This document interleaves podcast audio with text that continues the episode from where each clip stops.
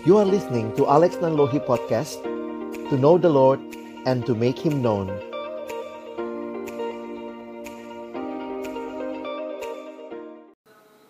Baik, terima kasih uh, kesempatan yang indah boleh bertemu dengan teman-teman melalui Zoom ini. Dan saya bersyukur kesempatan ini Tuhan berikan untuk kita belajar bersama. Dan uh, saya rindu malam hari ini dan juga ada serangkaian ya dari uh, GKM Youth Seminar ini biarlah teman-teman boleh ikuti dengan lengkap. Mari kita berdoa sebelum kita sama-sama masuk dalam sesi malam ini. Bapak Surgawi, terima kasih kesempatan Tuhan berikan bagi kami untuk terus diperlengkapi agar kami benar-benar boleh nyata hidup sebagai anak-anak Tuhan yang boleh mengikuti kehendakmu di dalam zaman yang serba tidak pasti, menawarkan begitu banyak alternatif yang justru mendukakan Tuhan. Kami belajar untuk berpegang pada firman-Mu. Firman-Mu adalah kebenaran dan firman-Mu itulah yang memerdekakan hidup kami. Kami berdoa menyerahkan seminar malam hari ini agar Tuhan yang memberkati, baik hambamu yang menyampaikan, setiap kami yang mendengar diskusi di antara kami. Dalam nama Yesus kami menyerahkan sesi kami malam hari ini. Amin. Ya, saya memulai malam hari ini dengan uh, tema yang diberikan yaitu God's Grand Design dan saya coba siapkan satu slide untuk kita ikuti bersama. Nanti teman-teman yang butuh slide-nya bisa kontak ke panitia juga sudah ada kopinya. Ya, kalau kita bicara tentang hidup kita, secara khusus pergumulan katanya orang muda itu salah satu pertanyaan yang sering ditanya adalah apa sih arti hidup?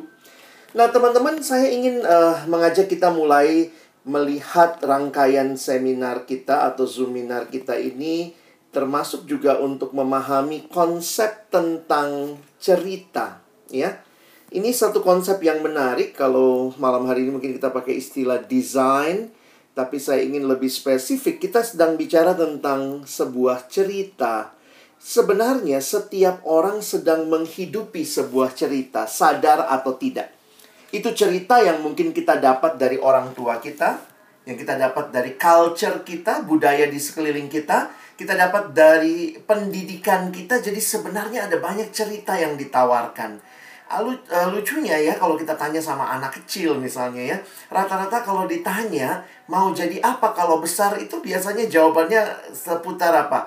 Uh, dokter gitu ya, atau mungkin mau jadi uh, pilot begitu ya atau yang perempuan mungkin mau jadi uh, apa sarjana ekonomi. Jadi sebenarnya ada cerita yang sedang dibentuk oleh dunia di sekeliling kita dan sadar atau tidak kita sedang terhisap dalam cerita itu. Nah, yang menarik saya kutip kalimat dari Timothy Keller, dia mengatakan bahwa orang tidak bisa membuat apa pun menjadi sesuatu yang masuk akal atau memiliki arti tanpa menempatkannya di dalam semacam alur cerita. Jadi teman-teman, apa pun yang kita sedang jalani dalam hidup, sebenarnya kita maknai dari cerita apa yang sedang kita hidupi. Kalau buat teman-teman yang kalian lihat sukses itu adalah punya uang yang banyak, maka semua aktivitas hidupmu sedang kamu rangkai di dalam cerita itu. Sadar atau tidak? Jadi sebenarnya cerita kita itu semacam menjadi kacamata bagi kita untuk memandang dunia ini.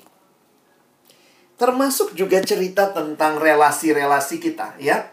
Misalnya ada yang merasa bahwa ya uh, mesti menikah supaya bahagia, misalnya. Itu kan cerita yang juga dibangun dari culture sehingga kemudian uh, di usia-usia tertentu ya orang-orang tua suka rasa ini apa ya kalau orang Manado bilang ya apa ya ini anak masih single terus begitu ya kok belum ada tanda-tanda ada yang badekat atau PDKT dan seterusnya ini membuat kita menyadari bahwa sebenarnya ada cerita yang kemudian di, di, di, dipakai untuk melihat berbagai realita hidup. Nah, yang menarik kalau kita perhatikan, kita pun orang Kristen menyadari ada cerita itu, ya.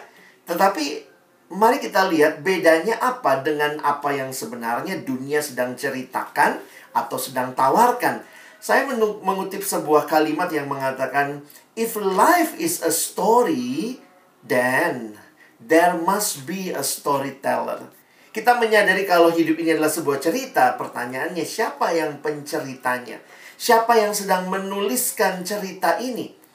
Kita meyakini sebagai orang-orang yang mengenal Tuhan karena sebenarnya di dalam dunia ini cuma ada dua cerita utama ya cerita yang meyakini adanya Tuhan nah itu kalau mau dibagi dengan bagian besar atau cerita yang merasa nggak ada Tuhan ya kira-kira begitulah lalu nanti dari situ banyak variasinya lagi tetapi kita sebagai orang percaya menyadari ada Allah yang adalah penulis cerita ini karena itu kita menyadari ada God's big story, God's grand design. Saya pikir itu sesuatu yang sangat alkitabiah. Dalam sebuah buku yang ditulis oleh uh, Vaughan Roberts berjudul Gambar Besar dari Allah, dia memberikan uh, pemahaman tentang Alkitab kalau kita peres gitu ya, kita kita peras begitu rupa sebenarnya dia bilang Alkitab itu punya cerita utama yang ada di dalam empat babak ya. Nah, ini yang kita kenal ya yang disebut babak pertama itu adalah creation. Allah mendirikan kerajaannya. Lalu yang kedua, cerita kejatuhan manusia. Terjadi pemberontakan dalam kerajaan itu. Lalu yang ketiga ada cerita penebusan, redemption. Dimulai sejak Allah memilih Israel, lalu kemudian rajanya datang, eh kemudian setelah Yesus menyelesaikan, sang raja menyelesaikan seluruh bagian yang Tuhan berikan baginya di bumi, di dunia, dia kembali ke surga dan kita diminta untuk memperluas kerajaan itu. Itu bagian kita sekarang sambil menanti. Yang belum terjadi yang mana? babak yang keempat ya. Kita masih menanti kembalinya sang raja di mana ada glorification. Nah, teman-teman yang dikasihi Tuhan, penting sekali menyadari akan cerita besar ini. Bahwa cerita ini sebenarnya yang sedang memberikan konteks dan juga makna terhadap hidup kita sekarang. Saya lanjutkan lagi ya, karena sebenarnya kalau membahas ini menarik sekali ya. Saya coba memberikan gambaran supaya nanti teman-teman bisa memahami konteks malam ini yang akan kita bicarakan. Di dalam sebuah buku yang ditulis oleh Christopher Wright, dia coba menjelaskan lebih lanjut tentang konsep tadi. Sehingga dia mencoba mengelaborasi lagi ya, dia memang lihat ada empat itu creation, fall, redemption, dan glorification atau consummation atau new creation. Tapi kemudian dia mencobanya melihat di dalam, dalam buku ini ya, dia melihatnya di dalam enam babak. The Bible is like a drama with six acts atau six stages ya. Nah, dia kasih nama dengan gambar yang ini jadi kalian bisa ceritakan Alkitab dalam dua menit kalau ada yang nanya. Jadi ngonipe Alkitab itu bicara apa? Ah ini dia. Mulai ngana gambar, mulai dari nomor 1 sampai nomor 6. Ya, apa yang digambar? Yang pertama adalah creation. Yang kedua, fall, jatuh dalam dosa. Loh, lah yang ketiga ini nomor tiga namanya apa? Nah, dia memberikan nama kepada nomor tiga karena ini adalah perjanjian lama. Karena kan salib Yesus menandai perjanjian baru, maka itu dia sebut sebagai promise. Allah memberikan janji, janjinya itu digenapi di dalam penebusan Kristus, tapi kemudian ada lagi nomor lima. Apa itu nomor lima? Nomor lima kita masih menanti karena nomor lima menuju nomor enam ya. Nomor 6 kita yakini sebagai the new creation. Lalu nomor 5 ini namanya apa? Nah, Bapak Christopher Wright memberikan nama mission. Jadi ini misi dan kemudian kita menanti the new creation. Pertanyaan secara sederhana, kita sekarang hidup di nomor berapa? Kalau teman-teman lihat God's grand narrative, God's grand design dari nomor ini, kita di nomor berapa? Oh jangan bilang, oh kita nomor dua kak. Oh ini dekat ular waktu itu ya. Orang ada bawa foto, bawa selfie sama-sama. Enggak ya, kita ada di nomor lima. Jadi secara sederhana, coba kita hayati, kalau teman-teman dan saya sekarang berkarya di dalam nomor yang kelima, kita telah ditebus oleh Tuhan, kita menanti Kristus akan datang kedua kali, maka ingatlah, our life is a mission. Hidup kita adalah misi. Dan inilah ceritanya Allah. Apa yang menarik dalam cerita ini teman-teman? Ingat baik-baik, hidupmu, hidupku bukanlah cerita kita yang kemudian kita mengundang alam masuk ke dalam cerita kita. Tapi, hidup kita sebenarnya terhisap dengan sebuah kisah besarnya Allah. Ini ceritanya Allah yang mengundang kita masuk ke dalam cerita itu. Dan kenapa cerita ini penting? Karena ini bukan sekedar cerita This is not only a story, but this is God's word. Harap kita pahami, ini bukan ceritanya kita, lalu kita undang Allah, ayo masuk di cerita saya. Bukan. Kalau kita baca Alkitab dengan baik, ini ceritanya Allah yang mengundang kita masuk ke dalam kisahnya Allah. Karena itu, teman-teman harus menyadari bahwa hidup yang kita jalani sekarang sutradaranya bukan engkau dan saya. Jangan lupa diri. Tapi Tuhanlah. Dialah sutradara yang memberikan kepada kita peran. Sehingga kalau kita mau menghidupi kisahnya Allah, di mana kisah kita terhisap dalam kisahnya Allah, maka marilah kita belajar mengerti apa yang jadi kehendaknya, belajar memahami apa yang jadi maunya Tuhan. Karena teman-teman dan saya tidak dicipta untuk menghidupi cerita kita sendiri.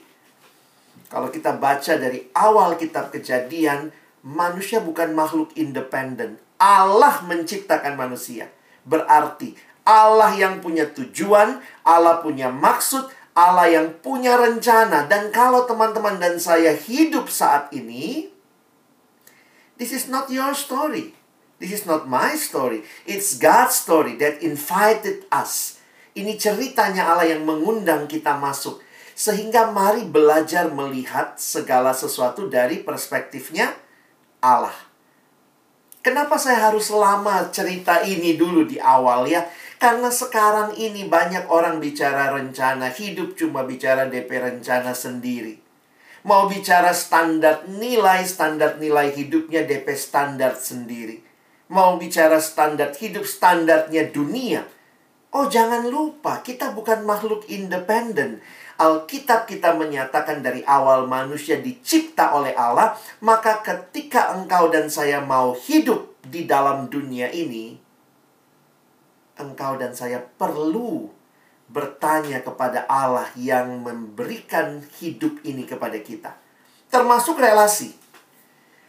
Jadi relasi kita itu DP standar bukan torang pe mau. Bukan bukan ini culture ini punya mau. Kalau culture bilang no problem, silakan free sex. Oh, mari hidupi. Itu ceritanya siapa? Nah, ini yang sama-sama kita mau lihat. Karena itu saya berpikir mungkin orang bilang kok kolot amat sih orang Kristen ini apa-apa balik ke Alkitab, apa-apa balik ke Alkitab. Karena di situlah kita mengerti kisahnya yang Allah mau kita hidupi dan standar-standarnya. Ini bukan sekadar menghidupi standar kita. Kalau dunia ini sudah tidak punya pegangan kebenaran, terus mau hidup bagaimana? Puji Tuhan, kita orang percaya, orang Kristen punya firman Tuhan yang memberikan kepada kita tuntunan apa yang Tuhan kehendaki di dalam kita menghidupi kisah yang kita di dalamnya terhisap dalam kisahnya Allah.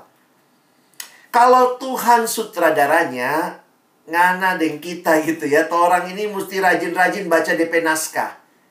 Ya, kecuali ngana DP sutradara kasih Tuhan Tuhan ayo ini ya Tuhan peperan ini nanti kalau kita suruh masuk Tuhan baru masuk ya Bukan, ini sedang bicara kita ada dalam ceritanya Allah. Kalau mau ikut, Ayo baca naskahnya. Baca firmannya, lihat apa yang Tuhan kehendaki. Kejadian pasal yang kedua ayat 18 sampai 25 memberikan satu landasan yang kokoh bagi kita untuk melihat secara khusus relasi pria wanita, lebih khusus lagi dalam konteks pernikahan. Kenapa ini penting? Teman-teman, kita bicara nih masuk bulan Februari, semua so bicara Valentine ya, toko coklat so laku sekali begitu ya.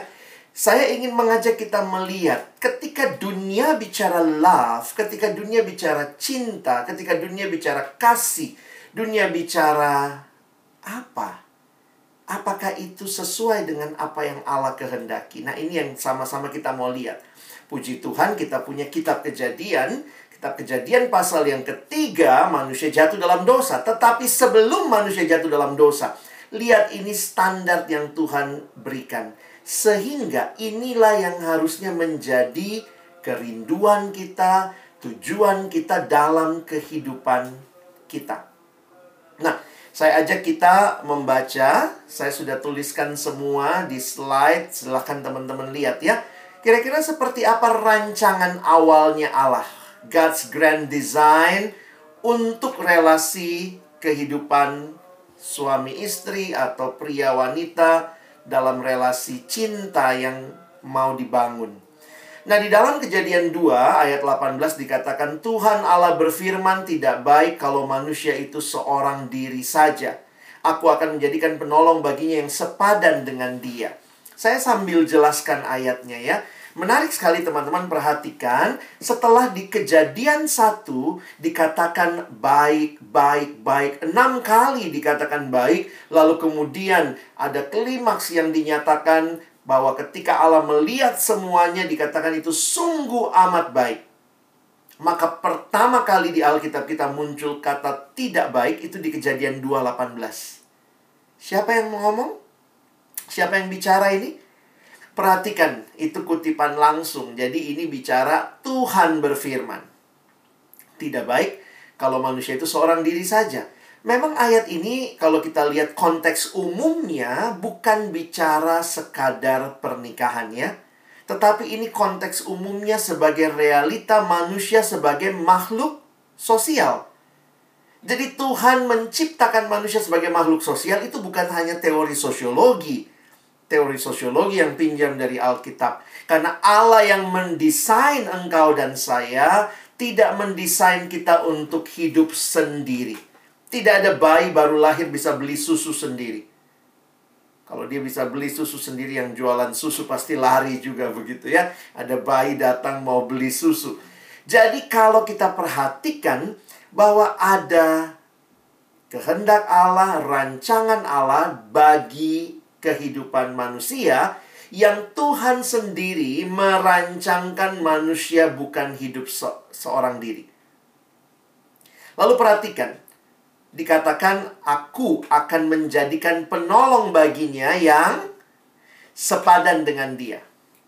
Teman-teman lihat sebentar, setelah bicara ayat 18, tiba-tiba ayat 19 ini agak lompat sebenarnya ya. Coba lihat Katanya tidak ada yang sepadan. Lalu Tuhan Allah membentuk dari tanah segala binatang hutan, segala burung di udara. Ya, kiapa Tuhan bikin kebun binatang ya? Tuhan justru menciptakan segala binatang hutan, segala burung di udara, dibawanya lah kepada manusia itu untuk melihat bagaimana ia menamainya. Dan seperti nama yang diberikan manusia itu kepada tiap-tiap makhluk yang hidup, demikianlah nanti nama makhluk itu. Menarik ya. Ini bagian penggenapan dari yang Tuhan katakan, kamu akan berkuasa atas seluruh bumi. Di dalam kejadian 1 ayat 26 sampai 28. Perhatikan teman-teman, Allah memberikan mandat, manusia diberikan otoritas untuk menguasai alam, salah satunya memberi nama. Ya, jadi sebenarnya kalau ingat lihat ini ya, kucing itu nggak pernah nggak pernah pilih. Eh kita kucing dong. Ya kita mau jadi tusak ya nggak bukan. Dia nggak bisa pilih ya. Adam ngomong kucing kau. Ya kucing dia ya. Monyet kau. Ya itu langsung dia bernama jadi seperti itu. Nah, setelah itu perhatikan ayat 20. Manusia itu memberi nama kepada segala ternak, kepada burung-burung di udara, dan kepada segala binatang hutan. Tetapi baginya sendiri ia tidak menjumpai penolong yang sepadan dengan dia. Teman-teman, di dalam ayat 18, balik sebentar ya. Ayat 18, siapa yang bilang tidak baik manusia seorang diri? Tuhan. Tetapi kemudian, siapa yang sadar tidak baik dia seorang diri atau tidak ada penolong yang sepadan? Ayat 20, Adam. Kalau teman-teman perhatikan ayat ini, saya menghayati akhirnya begini. Ayat 19 dan 20. Kenapa Tuhan menciptakan hewan-hewan itu? Kira-kira waktu Tuhan ciptakan kucing, monyet, jerapah. Tuhan ciptakan berapa ekor ya? Oh, pasti Tuhan ciptakan berdua ya. Om om kucing sama tante kucing, om monyet sama tante monyet. Kan nggak mungkin sendiri ya. Kita kan orang Kristen, kita percayanya apa? Telur dulu atau ayam dulu Tuhan cipta. Nah, kita mengertinya ya Tuhan ciptakan ayam ya. Ayam Tuhan ciptakan berapa ekor? Ya kalau kita menghayati tidak mungkin dia langsung uh, cuma satu jenis ya pasti berdua ya, ada jantan, ada betina. Menarik sekali saya lagi membayangkan ini saya suka imajinasi yang liar begitu ya, lagi membayangkan sore-sore mungkin Adam lagi duduk, eh dia lihat om monyet tante monyet jalan berdua. Wah, kemudian lihat lagi Om jerapah, tante jerapah lewat berdua. Lihat om gajah, tante gajah lewat berdua. Ah, kemudian Adam sadar. Ih, kiapa berdua-berdua? Kita lihat sendiri. Ah, di sini kemudian Adam coba ya mungkin dia sore-sore dia bilang pinjam oh, om om om gajah kita boleh sama tante gajah jalan-jalan sore-sore ya Dorang dua jalan-jalan, Adam bilang, aduh tante-tante terlalu besar ya. Tante gajah terlalu besar. Oh, tante jerapah. Sama tante jerapah jalan-jalan. Oh, tante jerapah terlalu tinggi. Mau berjalan dengan tante tante semut. Oh, tante semut hampir keinjek gitu ya. Terlalu kecil. Akhirnya sudah Adam pinjam tante monyet. Asik jalan sama tante monyet berdua. Ini yang paling mirip ya. Tapi kemudian Adam bilang, tante tegak sedikit badannya, eh bongkok ulang dia berjalan. Nah akhirnya sadarlah Adam, itulah ayat 20. Setelah dia beri nama semuanya. Mungkin waktu dia kasih nama ya. Monyet, ha, kau om monyet, nggak ada tante monyet ya. Setelah dia kasih nama semuanya, dia sadar dia tidak ada penolong yang sepadan. Jadi teman-teman, kalau bicara penolong yang sepadan dari ayat ini, apa sih penolong yang sepadan? Saya pikir kita yang terlalu banyak kasih masukan kepada makna itu ya. Penolong yang sepadan kalau dia S1 mesti sama S1. Kalau dia tingginya segini mesti sama tingginya segini. Itu sudah tambahan menurut saya yang diberikan oleh psikologi, culture. Di dalam Alkitab, penolong yang sepadan artinya manusia. Itu kan karena Adam tidak ketemu penolong yang sepadan. Jadi, teman-teman, penolong yang sepadan itu manusia. Dan perhatikan dari apa yang Tuhan lakukan di ayat 21. Lalu Tuhan Allah membuat manusia itu tidur nyenyak. Ketika ia tidur, Tuhan Allah mengambil salah satu rusuk daripadanya lalu menutup tempat itu dengan daging. Nah, ini operasi pertama di dunia ya. operasi pertama di dunia yang ya sampai sekarang kita masih pakai prinsipnya ya. Prinsip apa nih? Gimana kalau operasi? bikin dia tidur ya ya nggak ada kan itu tidurnya nyenyak kan nggak ada orang operasi lagi apa sadar-sadar ya dipotong nggak ya makanya ada prinsip anestesi ya ini dari sini nih ya habis tidur diambil rusuknya Tuhan bentuk dibangunnya lah seorang perempuan jadi dari ayat ini saja penolong sepadan itu pertama manusia kedua dalam konteks ini lawan jenis karena ini bicara membentuk keluarga. Makanya kalau lagi tiba-tiba sekarang so LGBT gitu ya. Nggak apa-apa laki perempuan sama aja katanya. Yang penting kasih sayang. Itu kasih sayang dari mana? Standarnya siapa? Nah, jadi perhatikan Lalu perempuan itu dibawa oleh Tuhan kepada Adam. Nah, ya lalu berkatalah manusia itu, inilah dia tulang dari tulangku dan daging dari dagingku, ia akan dinamai perempuan sebab ia diambil dari laki-laki. Siapa yang kasih nama perempuan? Adam. Teman-teman lihat ya, menarik juga. Makanya orang suka pinjam ini kawin di gereja pakai prosesi itu ya. DP pengantin perempuan dibawa sama DP papa. Itu menggambarkan seperti Tuhan membawa Hawa kepada Adam. Teman saya waktu menikah dia bilang dia mau pakai puisi ini ya. Jadi waktu dia pe apa ya uh, uh, pengantin perempuan masuk sama papanya, lalu dia dari depan altar dia bilang, "Inilah dia, tulang dari tulangku ya." Dia mau mengilustrasikan ulang kejadian dua. Ah, sayangnya dia gemeteran waktu ngomong ya. Di altar dia ngomong inilah dia ya. Tapi itu gambaran menyambut. Nah, saya sedang membayangkan. Coba kalau kalian jadi Adam, kira-kira bagaimana Adam ngomongnya? Inilah dia tulang dari tulangku. Apa Adam akan ngomong gini? Ini dia tulang dari tulangku. Atau saya membayangkan Adam setelah cari semua tidak ada yang pas. Ingat ya. Cari semua tidak ada yang pas. Begitu lihat ada yang sepadan. Ini dia. Tulang dari tulangku, daging dari dagingku. Ada excitement di situ. Dan ayat 24 menjelaskan bagaimana kesatuan itu terjadi. Yang kita hayati sebagai ayat yang berbicara tentang pernikahan Sebab itu seorang laki-laki akan meninggalkan ayahnya dan ibunya dan bersatu dengan istrinya sehingga keduanya menjadi satu daging mereka keduanya telanjang manusia dan istrinya itu tetapi mereka tidak merasa malu. Teman-teman perhatikan sebentar, jadi ayat-ayat ini memberikan kepada kita prinsip-prinsip dasar. Prinsip dasar pernikahan, prinsip dasar pria dan wanita. Pria wanita itu dalam realita ini adalah penolong yang sepadan. Ingat kata penolong di Alkitab, kata ezer yang dipakai di sini, penolong itu juga muncul dalam bagian lain kepada Tuhan. Jadi kalau orang bilang perempuan itu memang harus jadi budaknya laki-laki. Kenapa? Kan dia penolongnya laki-laki ya. Oh, dia tukang bantu-bantunya laki-laki. Oh, berarti dia pembantu. Oh, kalau kalian mengertinya seperti itu, bagaimana menerapkan ezer pada Tuhan? Tuhan itu juga penolong kita. Waktu kita bilang, Tuhan engkau penolongku, apakah dia babu kita? Dia pembantu kita? Bukan. Karena itu kalau orang mengerti istilah penolong yang sepadan, itu bukan bicara yang satu lebih rendah. Tetapi bicara kesetaraan.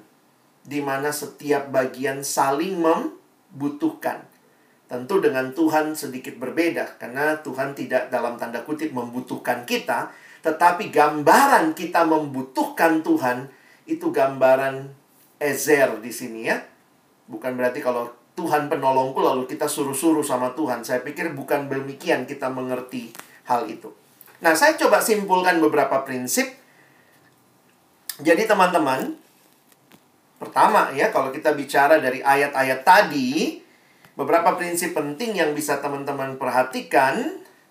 Yang pertama misalnya Allah yang ciptakan laki-laki dan perempuan untuk menjadi penolong yang sepadan. Jadi penolong yang sepadan konteksnya manusia dan dan lawan jenis dalam konteks pernikahan ini. Lalu pernikahan itu inisiatif Allah. Kenapa Allah yang menciptakan kok? Allah yang bawa Hawa kepada Adam. Bagi saya itu satu hal yang menarik. Pernikahan bukan cuma sekadar cerita kita, tapi kisahnya Allah bagi kita. Dan di sinilah karena itu buat kita ya mau bicara relasi apa pun itu harus kita bawa kepada Tuhan. Dan nanti waktu mengerti bagian terakhir tadi tentang mereka menjadi satu daging itu kita bicara seks ya dalam arti hubungan seks ya. Maka Allah memberikan hubungan seks dalam relasi suami dan istri atau konteks pernikahan itu sudah standarnya Alkitab. Teman-teman jangan pikir Allah benci sama seks, dia yang ciptakan kok. Dia yang mempersatukan dan relasi itu dinikmati dalam suami dan istri. Konteksnya pernikahan. Karena itu bagi orang Kristen ya sudah langsung tuh ya kita menolak there is no premarital sex, hubungan seks sebelum pernikahan. Itu dari mana prinsipnya? Ada yang bilang mana di Alkitab nggak ada. Loh, kita secara logis aja bisa lihat Tuhan memberikan dalam konteks pernikahan hubungan seks there is no premarital sex.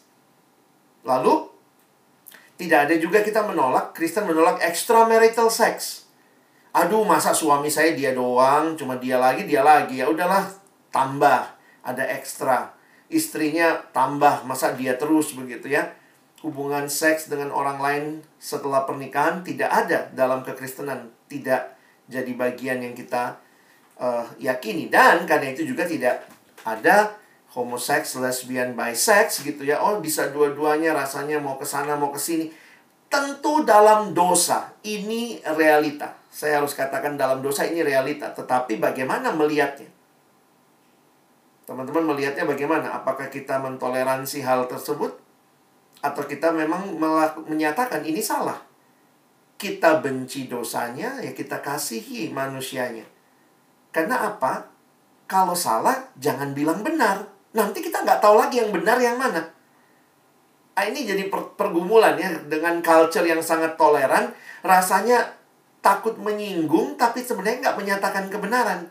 Memang itu salah satu sulit sekali ya, tapi kita perlu untuk belajar seperti kata Efesus 4 menyatakan kebenaran di dalam kasih.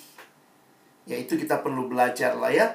Tentu kita tidak menuding-nuding dosa orang, tetapi kita berdoa kepada Tuhan, kita menegur, kita membangun dia untuk dia sadar dia bisa melihat itu tidak tepat dan kemudian berbalik dan hidup bagi Allah. Saya pikir itu hidup Kristen. Lalu karena itu seks dalam konteks pernikahan itu dinikmati. Nah, saya pikir ini ya tanpa rasa takut. Tanpa sembunyi-sembunyi. Maksudnya kalau orang selingkuh itu kan sembunyi-sembunyi ya. Tanpa harus membayar. Saya juga sadar betul ya. Jadi kalau kamu dalam menikmati seks harus bayar dengan pelacur lah atau mungkin nonton film porno, download bayar dulu begitu. Saya pikir itu bukan seks yang Tuhan rencanakan. No. Tuhan merencanakan seks yang dinikmati dalam keintiman suami dan istri. Tanpa rasa takut, tanpa sembunyi-sembunyi, bukan takut ketahuan ya tentu. Ya tutup kamar tapi bukan berarti kemudian kita jadi orang yang kayaknya kucing-kucingan. Karena kita menikmati seks bukan dengan pasangan yang seharusnya. Dan tanpa harus membayar. Jadi semua seks yang dinikmati atau dilakukan dalam rasa takut, rasa sembunyi-sembunyi, harus membayar, saya pikir itu udah nggak tepat. Tapi ada juga yang bilang, wah orang sekarang mah dia nikmati aja. Walaupun salah, nah itu juga bagian lain dari orang-orang yang menyalahgunakan ya.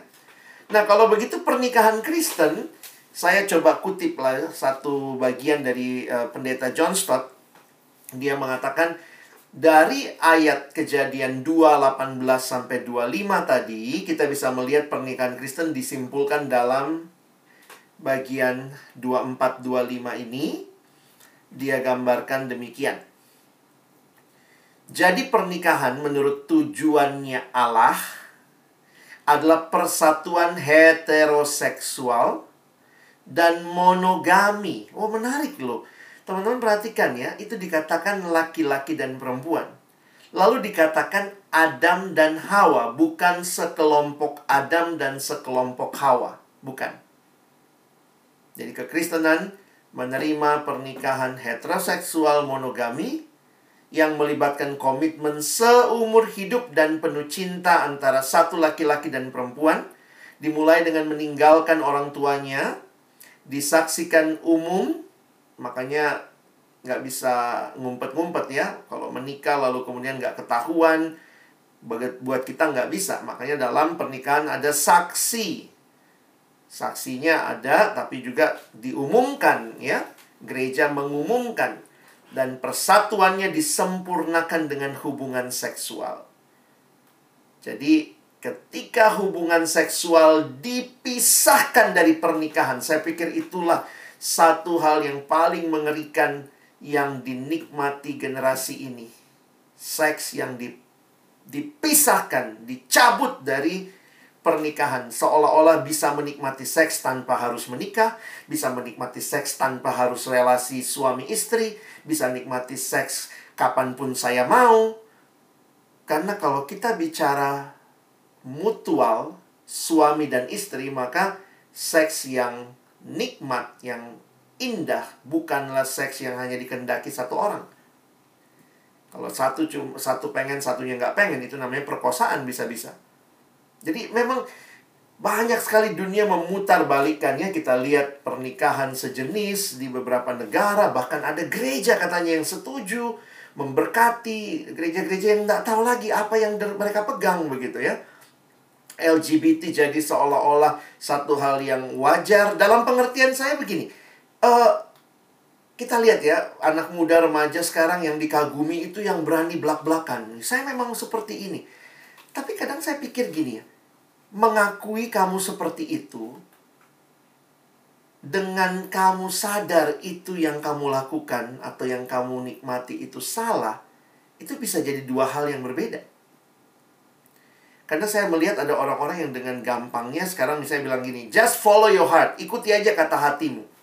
Kalau hatimu bilang kamu uh, gay, ya udah bilang aja kamu gay, ikuti aja kata hatimu. Nggak usah ikuti keluargamu, orang tuamu. Tapi waktu saya baca di Alkitab, nggak ada tuh ikuti hatimu. Alkitab malah bilang gini, hati-hati dengan hati. Betapa liciknya hati, sudah jatuh dalam dosa. Nah, di dalam Alkitab yang disuruh ikuti firman Tuhan. Jadi hati-hati ya. Culture kita memberikan seolah-olah ini benar gitu. Ya ikuti aja apa yang kamu rasa, kamu pengen. Nanti besok-besok, aduh saya rasa mau perkosa anak-anak, aduh saya rasa pengen sekali. Oh silakan. Jadi kita akhirnya ikutin aja apa kata hati.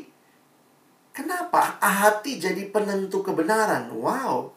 Betapa mengerikannya dunia di mana hati jadi penentu kebenaran. No. Harus kembali kepada firman Tuhan. Nah, ini lagi pergumulan ya.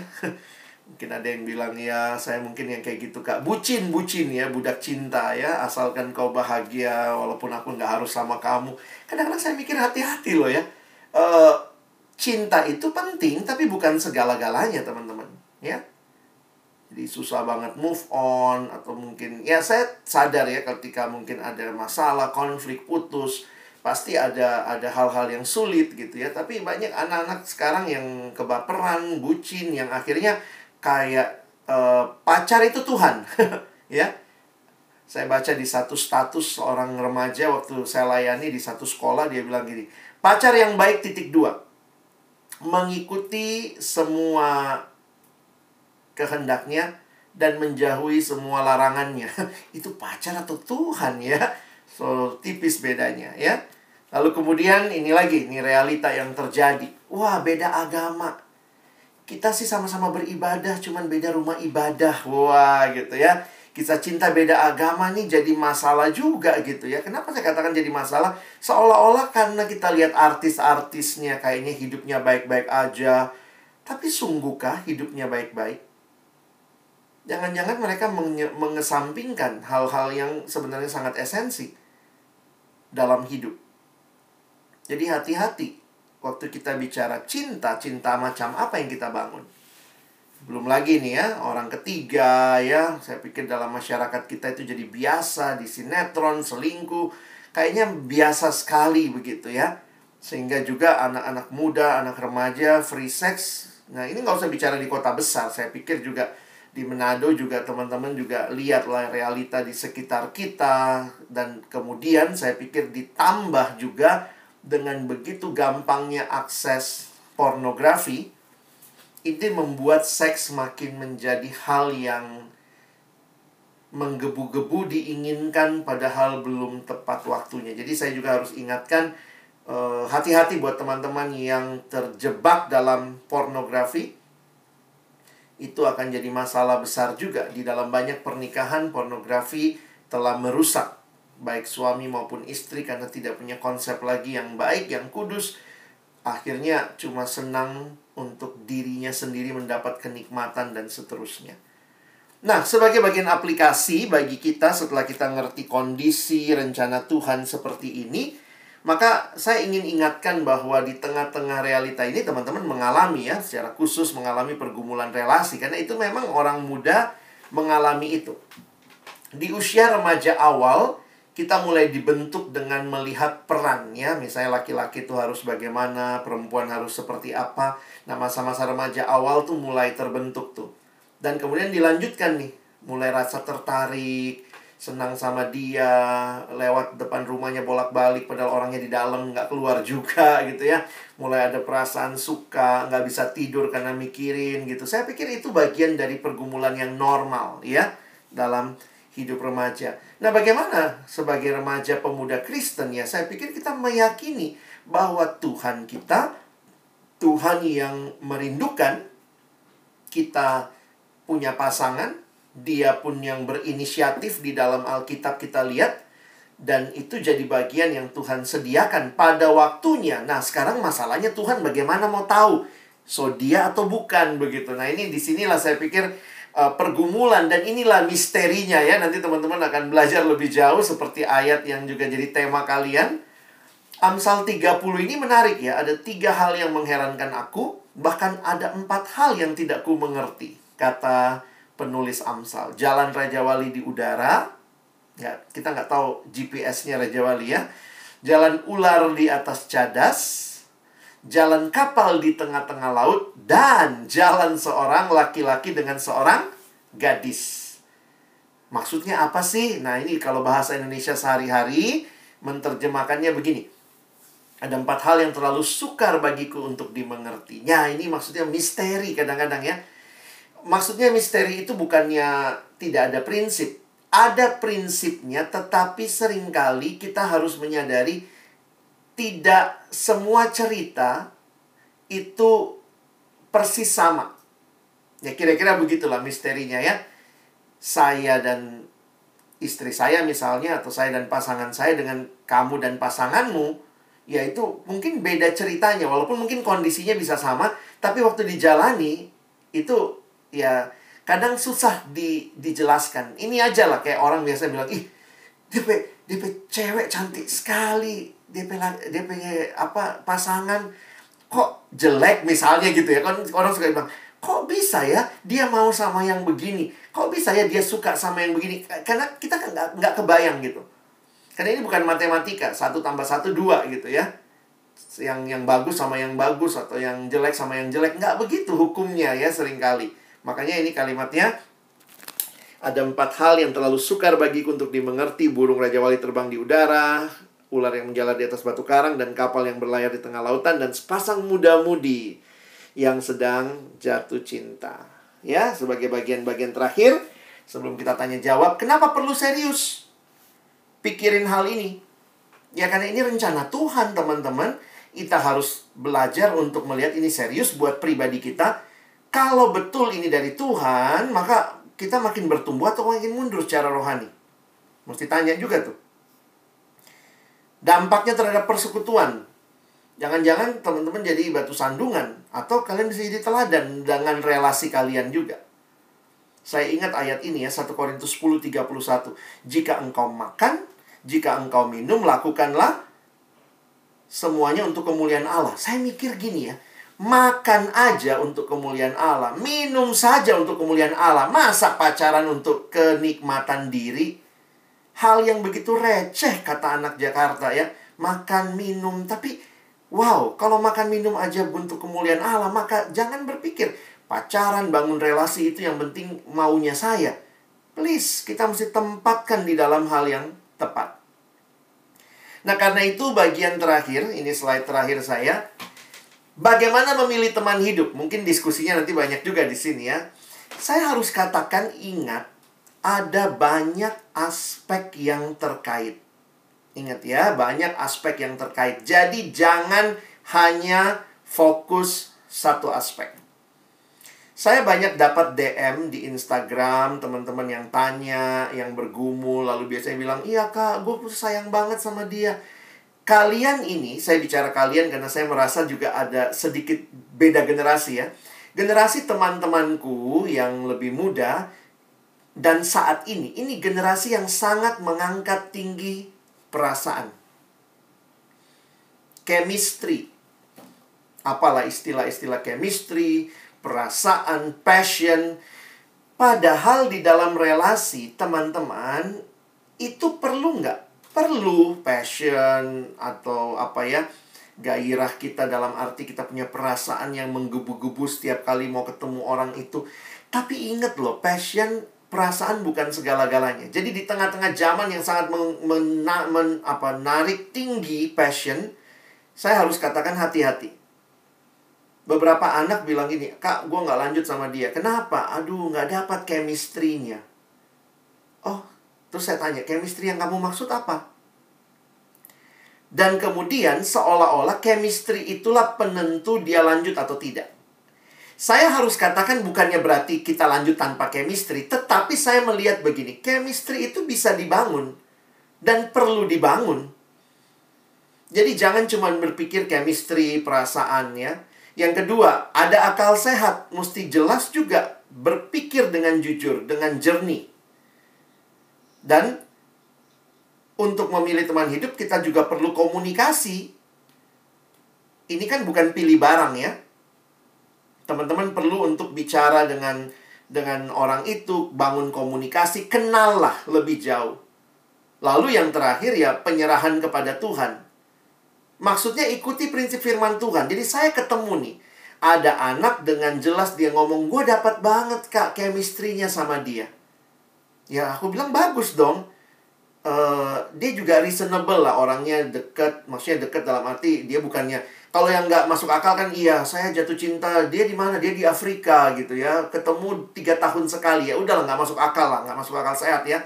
Jadi perlu tuh masuk akal, perasaan juga bertumbuh. Tapi saya harus katakan jangan cuma satu aspek. Dia bilang reasonable kak, orangnya deket, gampang ditemuin. Yang kedua, ya saya perasaannya kuat banget. Chemistry-nya aku dapat banget sama dia. Terus saya bilang masalahnya apa? Iya kak, dia bukan anak Tuhan. Nah lo. Makanya saya bilang, jangan cuma merasa karena dapat chemistry-nya. Pastikan dia kenal Yesus nggak? Pastikan dia bertumbuh nggak? Karena bagi saya kenal Yesus aja nggak nggak nggak cukup teman-teman. Dalam arti begini loh, apakah dia bertumbuh dalam imannya? Karena saya melihat banyak orang Kristen nggak bertumbuh, tapi dibilang Kristen. Sehingga ketika menikah sama Kristen, eh dia Kristen gak ngerti pelayanan, pasangannya pelayanan marah-marah, dia Kristen tapi mukul istri, mukul suami, dia Kristen tapi julid juga gitu. Kadang-kadang saya mikir ini Kristen yang seperti apa. Makanya sejak saya memahami ini, saya harus katakan teman-teman yang memilih teman hidup, pertimbangkan baik-baik.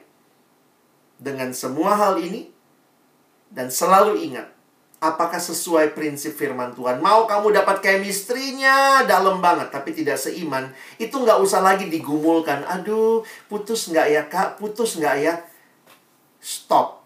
Kenapa? Itu bukan, kamu mempermainkan Tuhan gitu ya. Kamu mempermainkan perasaan. Merasa, karena ini hati-hati dengan perasaan Perasaan itu sangat gampang menguasai kita, mengalahkan akal sehat, membuang prinsip firman Tuhan. Karena kita rasa saya deket, saya cocok. Eh, sebulan menikah, tiba-tiba ada yang kontak saya. Kak Alex, saya sudah mau pisah. Kenapa? Nggak seperti yang saya bayangkan. Nah, jadi teman-teman, ini kira-kira patokan-patokan dasar untuk teman-teman bisa bergumul dengan sungguh-sungguh. Dan tempatkanlah kisah hidupmu semua konsep-konsep yang engkau akan jalani dan bangun di dalam kisah besarnya Allah. God's grand design. This is not your story. This is God's story in your life. Tanya sama Tuhan. Rajin-rajin baca naskahnya. Supaya tahu bagaimana menghidupi hidup yang Tuhan berikan. Amin. Mari kita berdoa. Terima kasih banyak Tuhan setiap pengertian yang kami terima menolong kami melihat apa yang menjadi bagian kami di dalam menjalani hidup kami khususnya relasi-relasi yang Tuhan berikan. Tolong kami bukan cuma jadi pendengar firman, mengerti banyak hal, tapi boleh jadi pelaku-pelaku firman-Mu. Kami bersyukur dalam nama Yesus, Kami juga menyerahkan untuk uh, question and answer, tanya jawab kami boleh juga makin menolong memahami berbagai konsep yang ada. Dalam nama Yesus kami berdoa. Amin.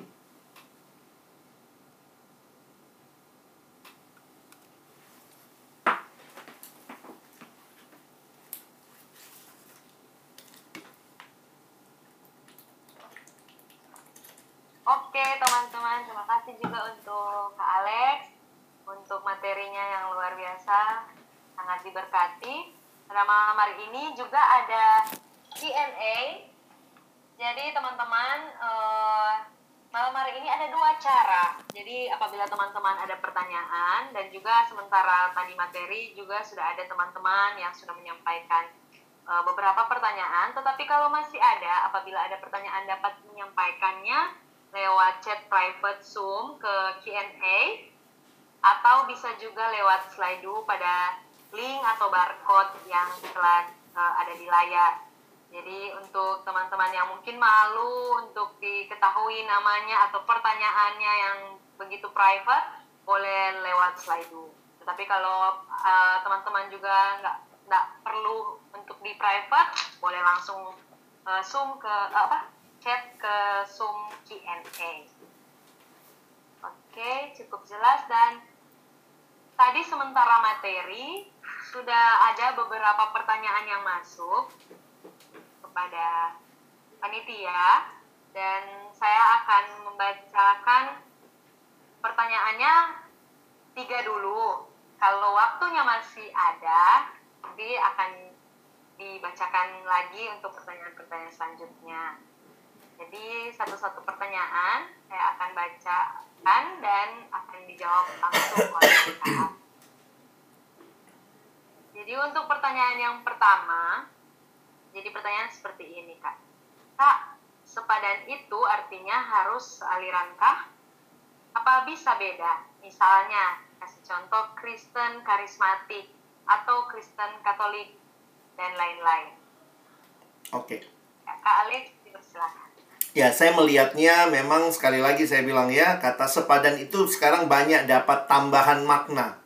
Di mana mungkin kalau kita perhatikan itu diberikan dalam pertimbangan psikologis, pertimbangan praktis, pertimbangan uh, denominasi. Jadi uh, saya agak takut juga ya nanti lama-lama sepadan itu jadi punya makna yang melebihi makna aslinya. Karena akhirnya ada yang bilang, karena harus sepadan. Ada satu teman itu orang tuanya harus sepadan, harus satu suku. Di mana di Alkitab bilang harus satu suku? Maksudnya hati-hati jangan men jangan menambahkan beban kepada kata sepadan. Dan, tapi poinnya itu adalah pertimbangan-pertimbangan praktis yang teman-teman harus pikirin. Beda gereja, beda suku, beda gereja denominasinya. nah, itu semua kalau menurut saya bisa dibicarakan dan banyak contoh-contoh yang baik.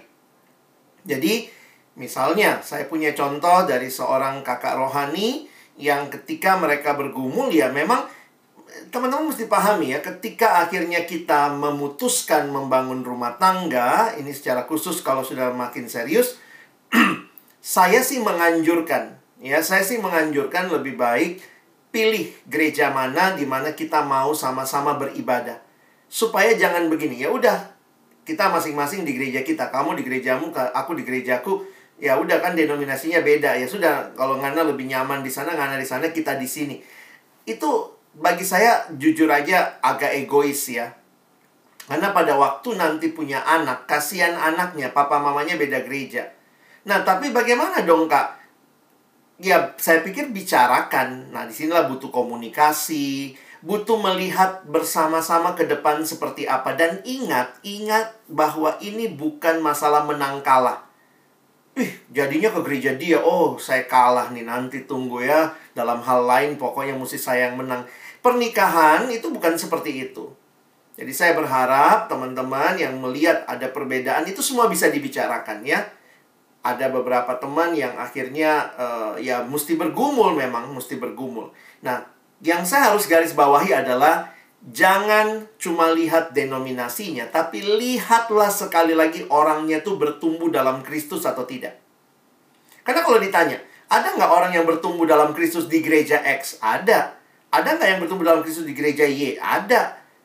Ada nggak yang nggak bertumbuh dalam Kristus meskipun ke gereja yang bagus? Ada juga. Jadi makanya jangan sekali-kali hanya melihat denominasi lah, labelnya lah, tapi kenali orangnya. Karena itu yang akan kalian, karena tujuan pacaran udah jelas ya. Saya tadi nggak jelaskan tujuan pacaran ya pernikahan ya. Kalau kekristenan tujuan pacaran bukan isi waktu, bukan uh, isi-isi kesepian, tapi jelas. Kalau tujuan pacaran jelas, maka kita pun jelas pacarannya. Tujuan pacaran pernikahan. Kalau pernikahannya kudus, pacarannya kudus. Kalau pernikahannya suci, pacarannya suci. Jadi itu membangun mindset yang baik. Mungkin itu. Oke, cukup jelas ya untuk teman yang bertanya pertanyaan tadi. Uh, lanjut ke pertanyaan yang kedua. Bang Alex, adakah satu prospek yang cerah bagi pernikahan yang dipahami kekristenan? Kita melihat betapa kuatnya uh, budaya mendekonstruksi makna pernikahan menjadi sesuatu yang tidak lagi bernilai, tidak harus monogami, atau seperti yang ditunjukkan budaya poliamori di barat dan heteroseks tidak punya makna korban dan seks menjadi bentuk entertainment yang teramat sangat mudah untuk dikonsumsi melalui media. Oke. Terima kasih pertanyaannya. Saya tetap melihat ada harapan. Karena di dalam sejarah ketika budaya begitu kuat, minoritas bukan berarti punah. Jadi bagi saya, gereja Tuhan di dalam segala tekanan, kiranya Tuhan pakai untuk bisa jadi terang yang menerangi lingkungan yang terdekatnya, bahkan juga mungkin Tuhan bisa pakai jadi berkat yang besar. Yang saya makin takut sebenarnya bahwa uh, bukan dunianya, ya, Kadang-kadang saya bukan takut dengan dunianya karena itu kan faktor dari luar, tetapi gerejanya yang jangan-jangan mengadopsi nilai dunia. Kadang-kadang kalau kita bicara dunia ya memang Tuhan sudah bilang dunia tambah jahat, tapi apakah gereja Tuhan tambah murni? Nah, itu yang perlu kita tanya ya. Gereja Tuhan atau tambah kompromi? Bukannya dunia dimasuki gereja, tapi gereja dimasuki dunia. Itu yang kadang-kadang cukup menyedihkan.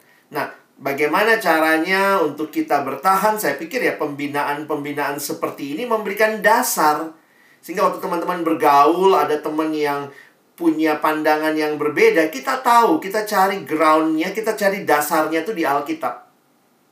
Jadi teman-teman juga ini jadi acuan atau jadi semangat untuk memicu teman-teman belajar lebih serius kekristenan kita karena di situlah kita melihat ada rencana Allah yang dia berikan bagi dunia ini.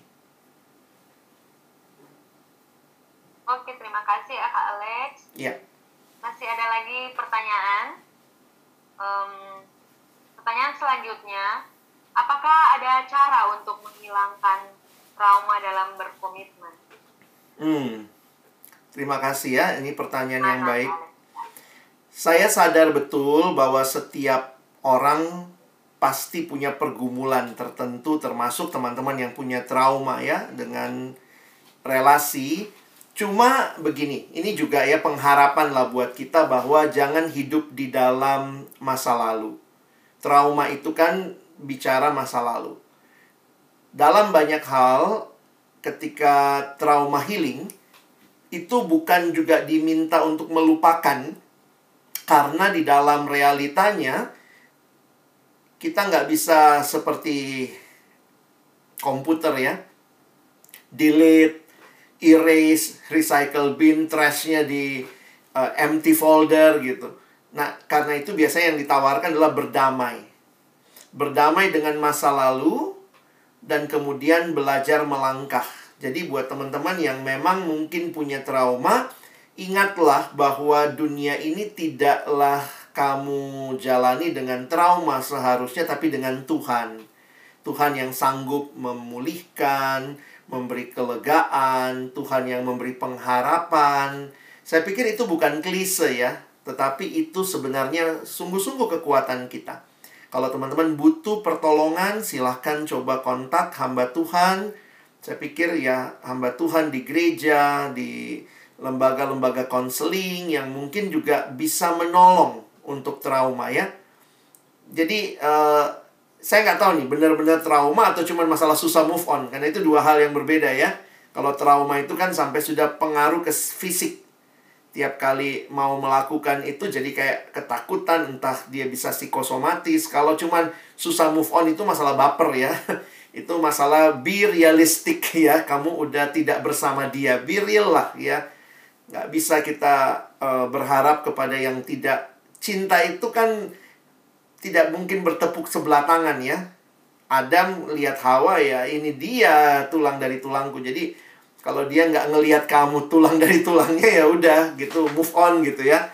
Meskipun perasaanmu kuat banget jangan makanya jangan merasa perasaanmu lah segala-galanya ya. Pakai akal sehat juga. Thank you. Ya Kak masih ada waktu Boleh. jadi akan dibacakan satu pertanyaan lagi. Silakan. Jadi pertanyaan yang berikutnya, bagaimana cara untuk menghilangkan pikiran kotor, salah satunya porno, di mana saya sudah berusaha untuk berhenti, tetapi tetap aja kepikiran mau nonton. Iya. Terima kasih. Terima kasih ya pertanyaannya. Ini pergumulan banyak orang ya. Saya pikir kalau ada sesi khusus membahas hal ini ada banyak uh, bagian Alkitab yang menolong kita, termasuk juga langkah-langkah praktis menurut apa yang kita baca dan lihat di Alkitab.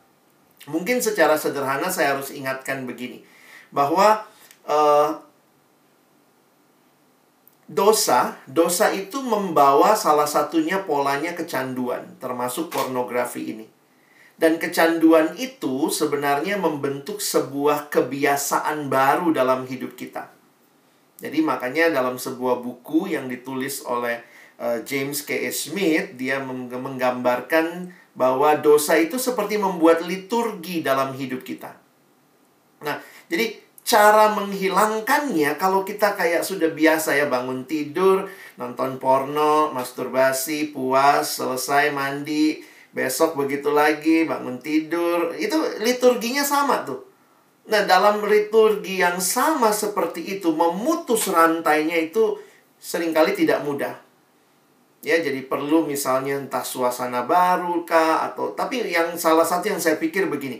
Teman-teman kita terbuka lah buat teman-teman yang lagi punya pergumulan begini, ayo kita datang kepada orang-orang yang tepat, hamba Tuhan, konselor, mungkin kakak rohani yang memang kita rindu ditolong, ya saya harus ingatkan bahwa ini pergumulan banyak orang dan kayaknya memang perlu diadres dengan lebih terbuka. Jadi bisa jadi begini, kita aktif melayani di gereja tapi pornonya jalan terus. Jadi itu kan jadi kayak kontra ya. Nah, di sinilah kita butuh keterbukaan, saling uh, perlu punya kelompok kecil kali ya yang sama-sama jadi support system terlibatlah dalam small group yang mungkin disediakan oleh gereja, ada komisi pemuda atau apa ya, itu jadi tempat di mana uh, saya pikir ya kita terbuka lah, tolongin saya dong gitu ya, baik doa, mengingatkan, nah atau juga kita diskusi gitu ya. Jadi saya pikir ini satu hal yang teman-teman perlu saya juga sadar betul ya. Saya saya terperangkap pornografi dari kelas 5 SD soalnya dan itu sama prosesnya itu kita otak kita itu kan nggak mungkin delete all, erase all, hilang semua. Nggak begitu hidup kan. Bekas-bekasnya ada di memori kita. Nah pertanyaannya adalah apa liturgi yang kita bangun supaya tidak membangkitkan memori itu. Nah ketika itu lagi pengen, lagi muncul begitu kuat, kita menyerah lagi, itu terus lagi makin dalam. Jadi memang kejatuhan itu uh, menarik ya pembahasannya dari uh, James K. S. Smith, saya pikir itu bagi saya itu termasuk yang bisa kita praktekkan dalam keluar dari kecanduan dengan mencintai Tuhan lebih lagi. Nah, itu yang saya pikir perlu kita nanti ada waktu lain mungkin membahasnya ya. Oke, terima kasih Kak Alex. Sama-sama. Dan berhubung waktu kita sangat terbatas, teman-teman, jadi untuk pertanyaan cukup sampai di sini dan untuk teman-teman yang mungkin tadi sudah chat pertanyaan akan tetap dijawab tetapi dijawab secara langsung dan nanti diatur oleh panitia.